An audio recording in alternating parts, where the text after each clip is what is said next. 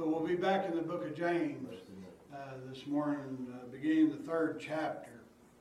This is uh, uh, kind of like the, the previous chapter. This is a scathing chapter that James writes. His whole book uh, rakes Christians over the coals. Uh, said at the beginning of this little study through James, if James doesn't do that, there's something something seriously wrong uh, with our perception of it and our understanding and interpretation of James. And James doesn't do it out of hate. James doesn't do it because he enjoys it. Uh, James is, to, in my opinion, the most practical book in all of Scripture. Uh, it's very easy, easy to understand. It's uh, easy to see how we are to walk as Christians. And it's easy to see what happens if we don't uh, walk as Christians. And that's uh, pretty much the purpose of this book. Yes, it's to edify the church. And how does it edify the church? Uh, it edifies the church by informing us of how we are to walk, how we're to act, how we're to talk. And, uh, and it also edifies us in, in telling us that, you know, that there's, there's consequences if we don't do that. So, and all these are for edification purposes. But the third chapter of James is much like uh, the first first two chapters we've been through. Told y'all all but the last chapter uh, can really be uh, placed into two different divisions, and this one's no different. There's uh, there's two divisions in this chapter as well. Uh, so we'll begin with the first verse of the third chapter of James. It says, "My brethren, be not many masters, knowing that we shall receive the greater condemnation." For in many things we offend all. If any man offend not in word, the same is a perfect man, and able also to bridle the whole body. So James here begins uh, begins this chapter, this segment of his letter, his general epistle, uh, with my brethren, referring to them as brethren, referring to them as fellow believers in Christ. And he says, "Be not many masters." And y'all probably heard me quote this several times I've quoted it a lot since I've been preaching and teaching the Word of God because there seems to be the same problem now as there was back in James's day. That there's a lot of people out there that want to uh, want to exhibit that they have wisdom of some kind, and they put themselves into positions of preaching and teaching without a true call of God to do so. And, uh, and that, that wisdom, as we'll see at the end of this chapter, maybe today, maybe not, but that wisdom uh, doesn't come from above. That wisdom comes from beneath. And, uh, but James here is giving a stern warning. He says, Be not many masters, knowing that we shall receive the greater condemnation. Uh, what is James saying in this? He's saying, Be not many teachers. He's saying, Y'all need to settle down. Y'all, not everybody is to teach, and we know that from the gifts of the Spirit, which are listed to the Corinthian church. Uh, not everybody's given the, the gift of preaching, the gift of teaching, or any of the other gifts. They're dispersed by the Holy Spirit at, at His own will, and some they're dispersed to severally. Some have the gift of preaching and teaching, some have the gift of evangelizing and, and maybe singing, or whatever the case is. Uh, some may have two or three gifts of the Spirit. Some may only have one. It's at God's good pleasure through the Holy Spirit who gets those gifts and, uh, and who is able to utilize those gifts. So he's saying, Be not many masters, knowing that we shall receive the greater condemnation. This is really no different than Jesus addressing uh, the Pharisees and the scribes, those that that uh, taught the Jews the law, those that uh, were supposed to be able to expound the things of the law. If you remember in John chapter 3, uh, when Jesus is uh, speaking with Nicodemus there, and he's explaining things to Nicodemus, and he asks Nicodemus, he says, And you're a teacher of Israel, and you know not these things? And he's saying, You teach all these Jews. You're teaching them the law. You're teaching them the things of the Torah, the things of the Pentateuch, the things of the Old Testament, and you don't understand uh, what you're teaching. And so Jesus was addressed that with Nicodemus here, and but James goes on to say, knowing that we shall receive the greater condemnation. Why is that? Because we're teaching because we're teaching the word. It's a, it's a humble thing to stand before you all and present the word of God, whether it be in teaching or preaching. It's a humble thing and it's a fearful thing to do so because I will stand in account of everything that I tell you. Now, you know, do I ever slip up? Yes, I slip up. I've had, I've had David in the belly of the whale.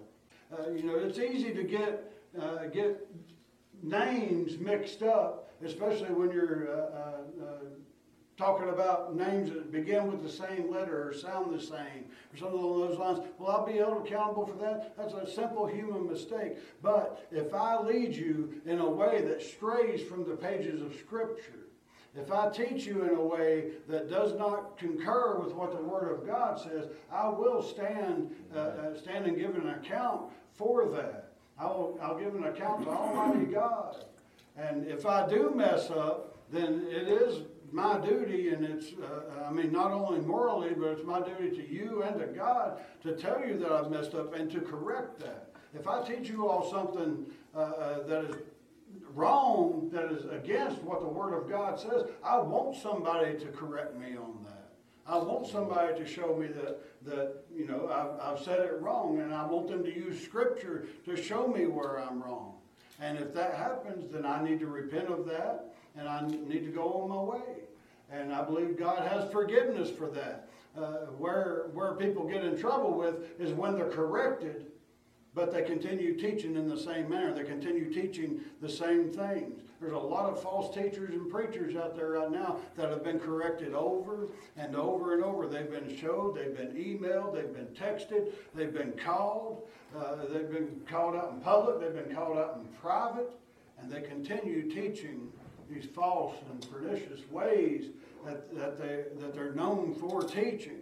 And those will be the ones that receive the greater condemnation. Why? Because they're leading thousands and tens of thousands and millions of people astray and doing that. So James says, Be not many masters, and he, and he gives a warning, saying, Knowing that we shall receive the greater condemnation.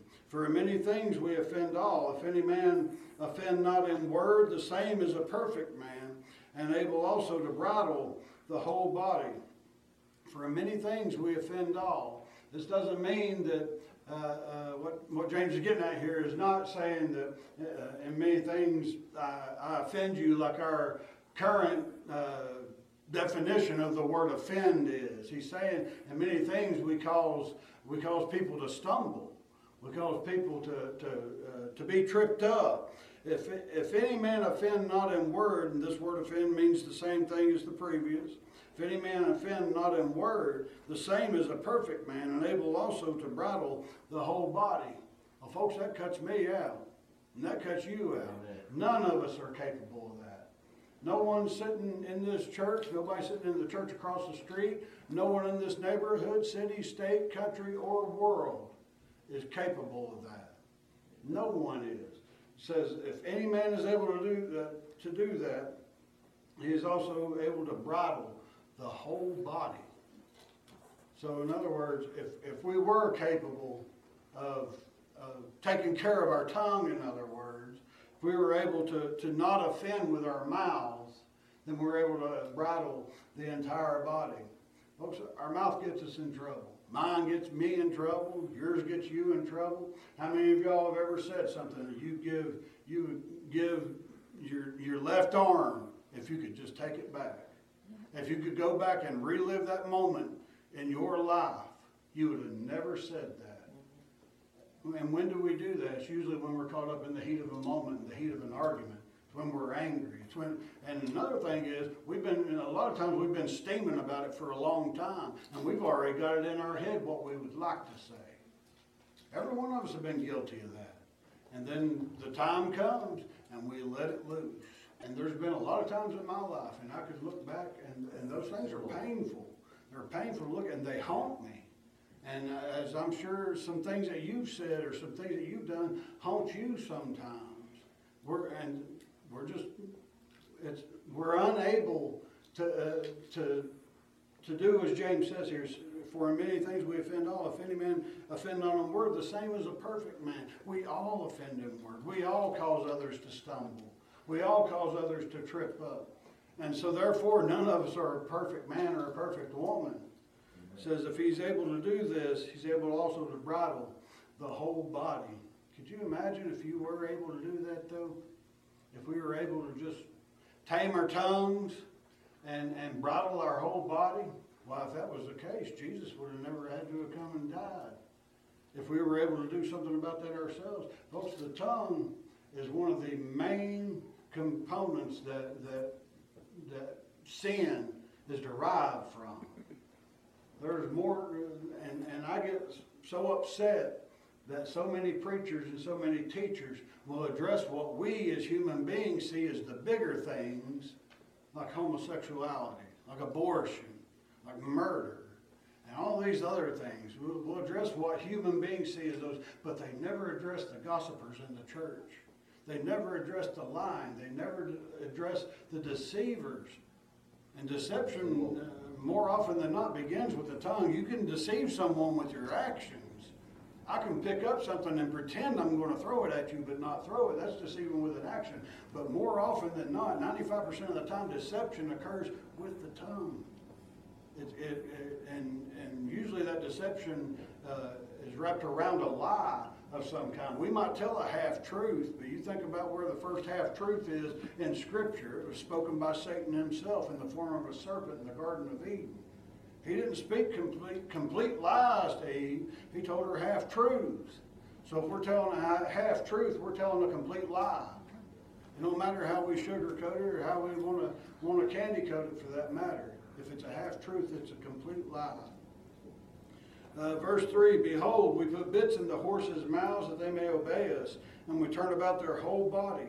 Behold also the ships, which, though they be so great, and are driven to fierce winds, yet are they turned about with a very small helm, whithersoever the governor listeth. Even so, the tongue is a little member, and boasteth great things. Behold, how great a matter a little fire kindleth.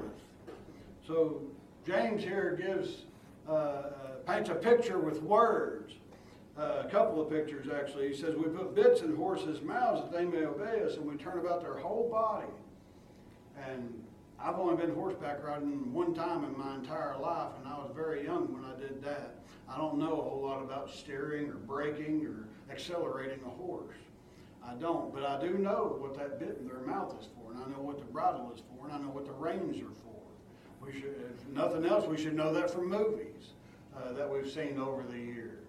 But you, you figure these great big horses. I don't know if you, how many of y'all have ever seen the great big tall Clydesdale horses, beautiful creatures, but they're enormous.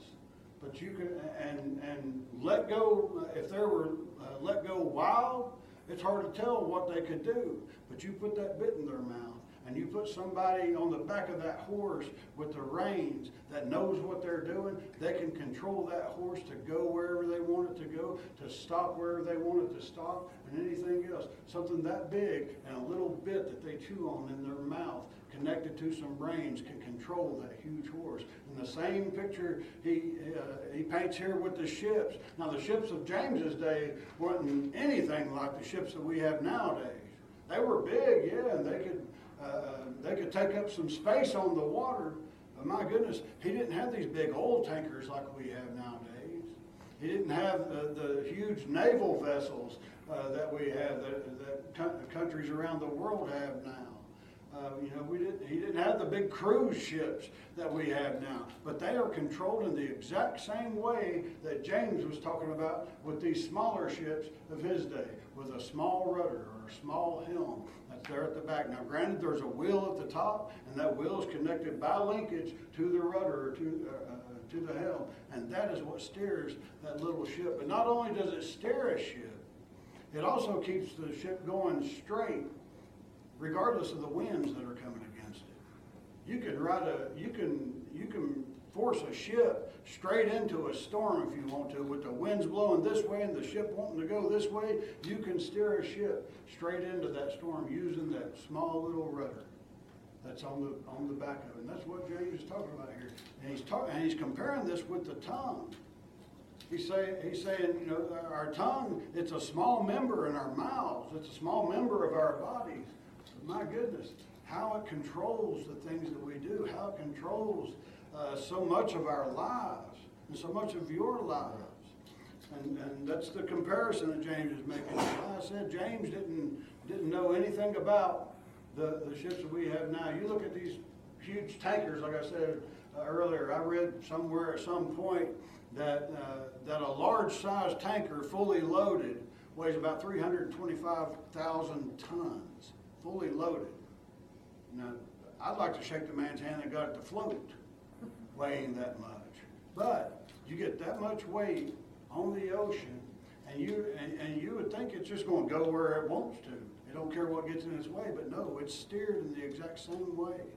It's 650,000 pounds that somebody can control with a little wheel up top and a little rudder on the bottom. And our tongue is no different. Even so, the tongue is a little member and boasteth great things. Behold, how great a matter a little fire kindleth. And James here making another comparison. How great a matter a little fire kindleth.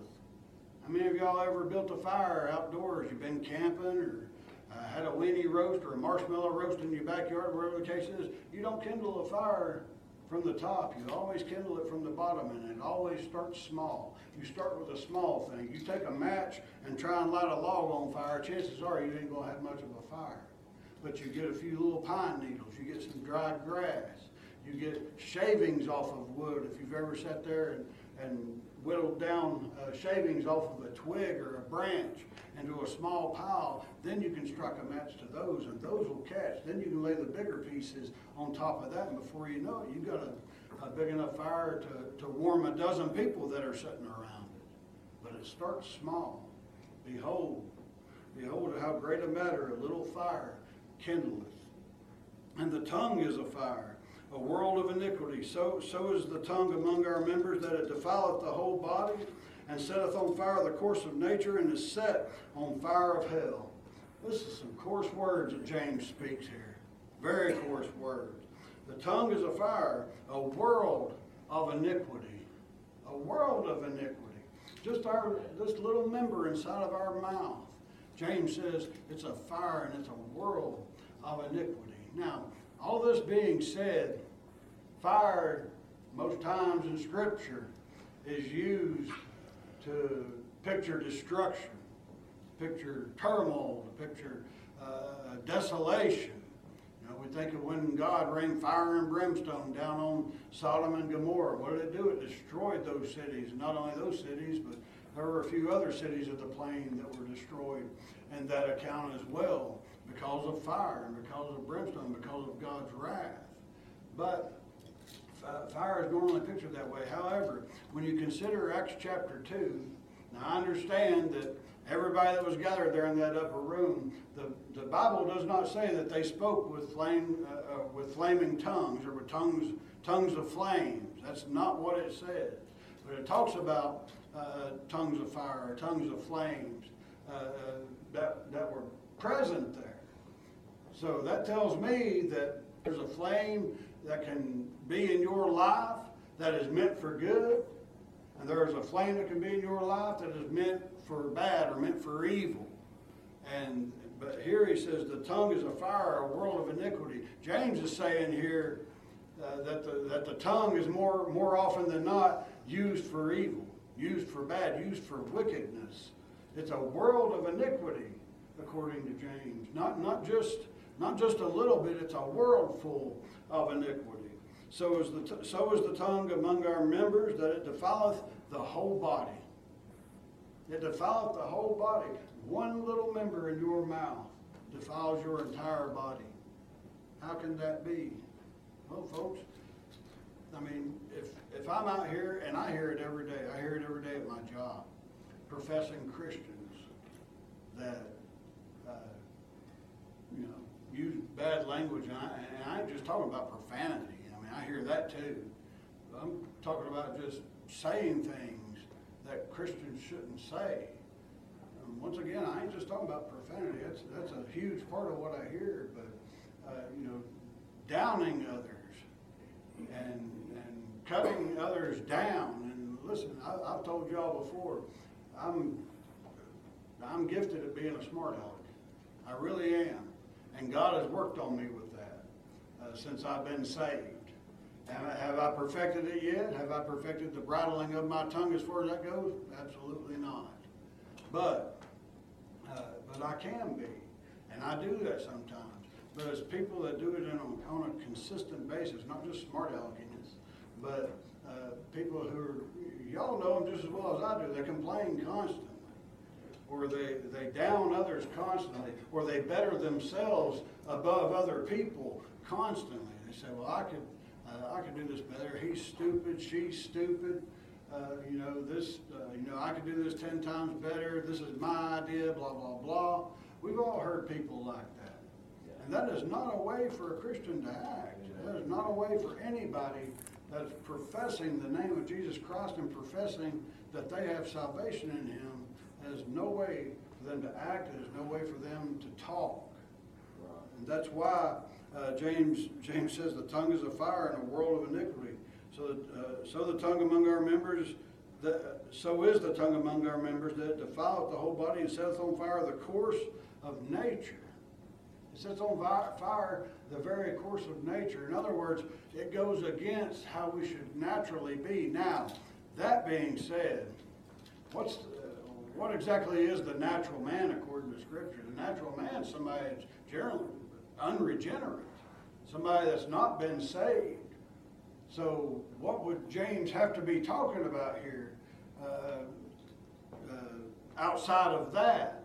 He'd have, have to be talking about the natural way that a regenerated person, that a saved person should be. Remember, he started this section with my brethren. He's talking to believers in Christ when he wrote this. So he says it sets on fire the course of nature, the, the natural way that a saved individual should talk, that a saved individual should act, that a saved, saved indi- individual should speak and should, uh, and should help others with their voice, with their tongue. We shouldn't be cutting down other church members. We shouldn't be cutting down other churches uh, uh, or anything along those lines. According to the scripture, we should be edifying one another. We should be uh, helping one another. And one of the, one of the ways we do that, uh, according to the book of Colossians, Colossians uh, it says to admonish one another with songs and hymns. How do we do that? With our tongues, with our voices. We admonish one another with our voices. Can we ag somebody on? Can we root for somebody or cheer somebody on to the finish line in other ways? Of course we can, but 99% of the time it's going to be with our tongue that we do that. And if we're a born again Christian, we should be uh, we should be cheering on other born again Christians as far as that goes. And, but to do the opposite of that is setting on fire the course of nature. The course of nature, according to what James says, and it is set on fire of hell. We know from James chapter 1 every good gift and every perfect gift cometh down from the Father of lights. So it's not good and perfect if it's not edifying the church. It's not good and perfect if it's if it involves cutting cutting down other Christians, uh, or you know backbiting for that matter, gossiping about them. And every one of us have been guilty of that. I've been guilty of gossiping. And we try and sugarcoat it, don't we? We say, well, now I heard. I don't know if it's true or not, but I heard. And we'll try and sugarcoat it with that. I don't know if it's true or not. When we know good and well, we ought to just keep our mouth shut about it if we don't know if it's true or not. And I've been as guilty of that as you all have. Every one of us have, have been guilty of that in our lives. Both whether we were saved or whether we were lost, we've been we've been guilty of doing that. Um, but it is set set on fire of hell. According to James, and for uh, for every kind of beast and of birds and of serpents and of things in the sea is tamed and hath been tamed of mankind, but the tongue can no man tame. It is an unruly evil, full of deadly poison. Well, James just ain't letting up. He done slapped us around and kneed us in the gut and let us slide down on the floor, and he's kicking us now. He just, James will not let up on this, but it's because of the importance of the matter. But you remember how this all started up, how this whole section began. Brethren, be not many masters, knowing that we shall receive the greater condemnation. And then he immediately starts talking about the tongue. he immediately starts talking about that. Remember, uh, all this ties together uh, uh, throughout this section of chapter 3 of James. But he's talking about all these beasts, and all these birds, and uh, the snakes, and the asps, and the adders, and fish, and uh, just every, every, about every creature you can think of. Who would ever thought, uh, uh, you know, that a man could climb in a, in a cage with a lion and pet it? I wouldn't do it. But man has learned to tame them. Now, granted, once in a while, those things take on their, their nature. They take on uh, uh, the, the enmity that was set between man and beast when Noah and his family stepped off of the ark. Once in a while, that, that steps back in. But, you know, we've all seen circus acts or uh, things along those lines where people will, uh, will play with tigers and they'll pet on tigers and lions and all these other things. And, and man has managed to tame some of the biggest and wildest beasts that there are. Uh, uh, James was talking a little bit earlier about the, the horse and how we're able to take these, these huge beasts and put a bit in their mouth and attach some reins to that bit, and we're able to steer that beast anywhere that we want to go. Uh, uh, James has talked about that, but he says, "But no, but the tongue can no man tame." We can tame all these fierce creatures, I've seen people jump in the water with killer whales. I've seen people swim with sharks. I've seen all these things that says the tongue can no man tame. And what's so bad about that? Well, I mean, what is so convicting about that? The tongue's attached to my body. The tongue's attached to my mind. Granted, there's nerves and there's blood vessels and there's all kinds of things that, that go in between the two of them, but it's attached to my body and my mind. I should be able to tame my tongue. So James says the tongue can no man tame. Although we can tame all these other things, that's the conviction that's there. We can go out, we can take a feral cat off of the streets, one that looks like it just tear your hand off so you had nothing more than a nub. Over, over a few weeks or a few months' time, we'll have that thing tamed down to where it'll let us pet it. It'll let us, might even let us scratch its belly. But the tongue can no man tame. Shame on us. Shame on us. Every one of us for that. It is an unruly evil full of deadly poison. It's unruly evil and full of deadly poison. What is the tongue? And it is full of deadly poison. Once again, we can go back to what I said a little bit earlier. How many things have you said that you wish you could have took back? How many? Th- I mean, it ain't got to be the people that you love, people in your family. It could be uh, strangers on the street or in a store or whatever, and you knew that you came back with a remark that you shouldn't have come back with. Things like that haunt me. They do, and they'll haunt me to my dying day. uh, praise God, it doesn't affect my salvation, but you know, there's consequences to our actions. There's consequences to our speech as well. And one of those consequences is that we have the memory of those things. We have the memory of things that we should, should or shouldn't have done in certain situations. James says it's, full, uh, it's unruly evil. He doesn't say it's full of unruly evil. He says the tongue is unruly evil. It is an unruly evil and full of deadly poison. Therewith bless we God, even the Father, and therewith curse we men which are made after the similitude of God. Shame on us for being that way. Shame on us for doing that. I'll tell you a good example of this is uh, when Jesus asked the disciples, He says, Whom do men say that I am? The disciples say, well, some say you're this one, some say you're that one. He says, but whom say ye that I am? Who do you say that I am? And Peter pronounces one of the biggest blessings toward Christ in all of Scripture. He says, Thou art the Christ, the Son of the living God. And he blessed God in saying that.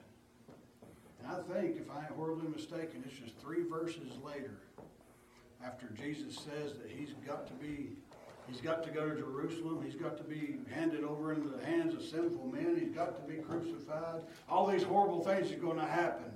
And what do we see Peter doing? Not so. Be it far from thee. And just on a side note, this ain't got nothing to do with what we're teaching this morning, but I praise God that that scripture's in there. Because that shows me that even though I don't have it all together, and I don't, even though I don't understand it all, and I don't, even though that's the case, I'm still a born-again child of God. I'm still saved by the oh, blood of Jesus Christ. I don't have to understand it all. Peter didn't understand it all, obviously, in that statement, but he blessed God, and then, and like I said, when we read this term cursing, it doesn't mean using profanity uh, toward necessarily. It means that you're coming against someone, and that's exactly what the scripture there uh, in that account says. It says that Jesus or Peter rebuked Jesus. My goodness, how brazen could somebody be? Peter rebuked Jesus in that. So he blessed God, and then he cursed or he come against uh, uh, man and coming against Jesus. Uh, all within just a few verses of each other. And folks, once again, we all guilty of the same thing.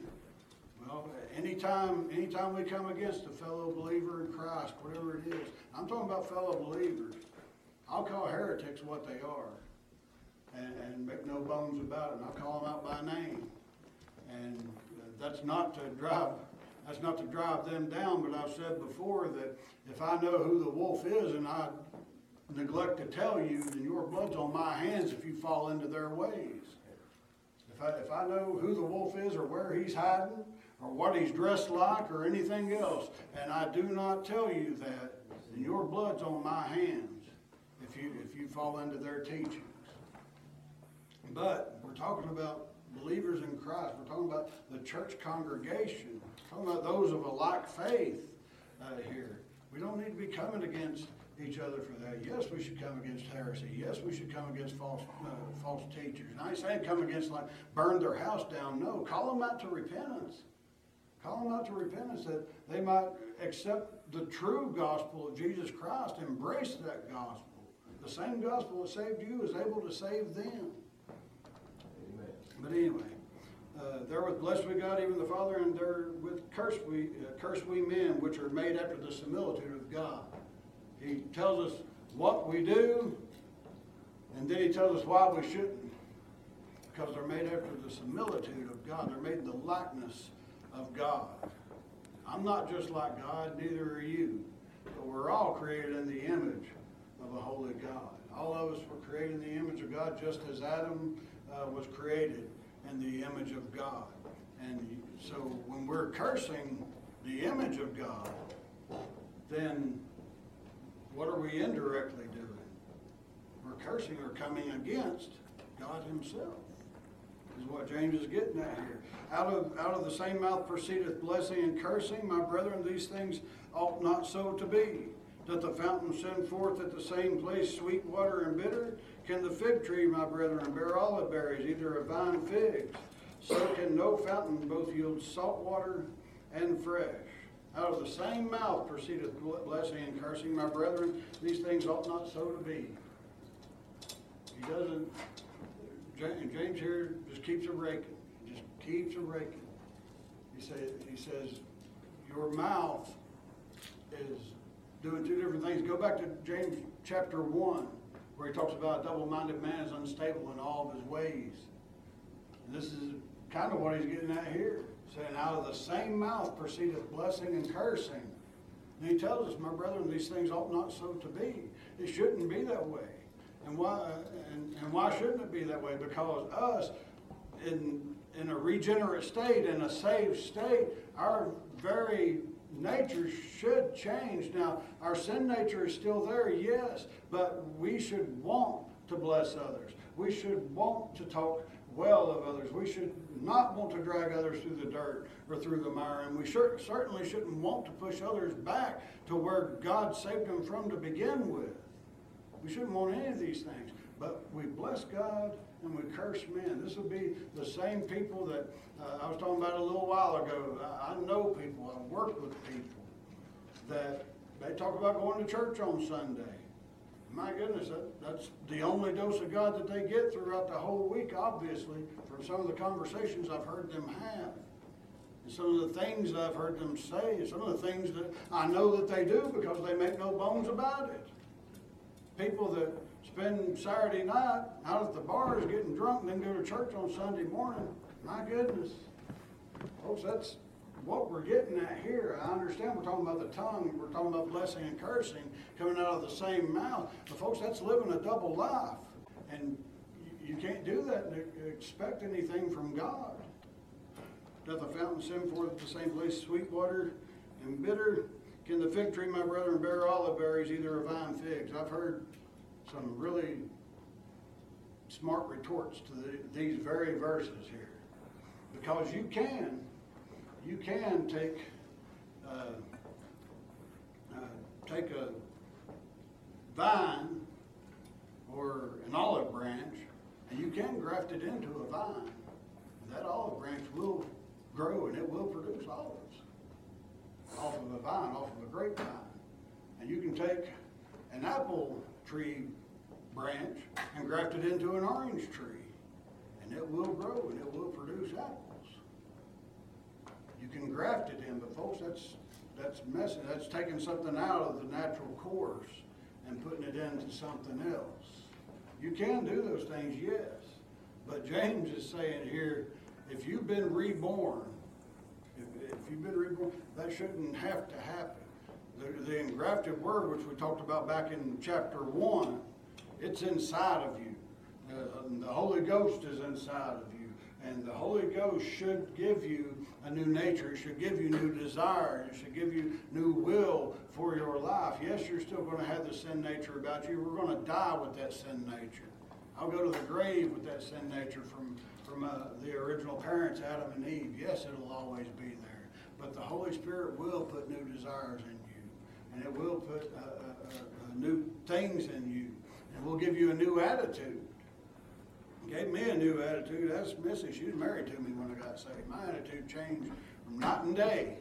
Uh, attitude about the world, attitude about self, attitude about others. And God's still working on that, yes. But uh, my attitude changed a lot. But uh, can the fig tree, my brethren, bear olive berries, either a vine figs?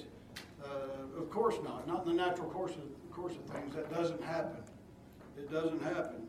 Uh, so can no fountain both yield salt water and fresh. James says no fountain is capable of yielding salt water and fresh. And that goes back to what I, what I just said. If these things are happening, it, it, uh, it very well could be because the person was never regenerated to begin with. No fountain, no fountain can yield both of those things. It's an impossibility. Yes, James is talking about how Christians should act and how those that are saved and professors of Jesus Christ should act. But him saying that no fountain can yield both salt water and fresh, him saying that that's an impossibility, uh, kind of tells me that if these things are happening, it's very well could be a sign that the person's not regenerated to begin with. So that wraps us up, even with that section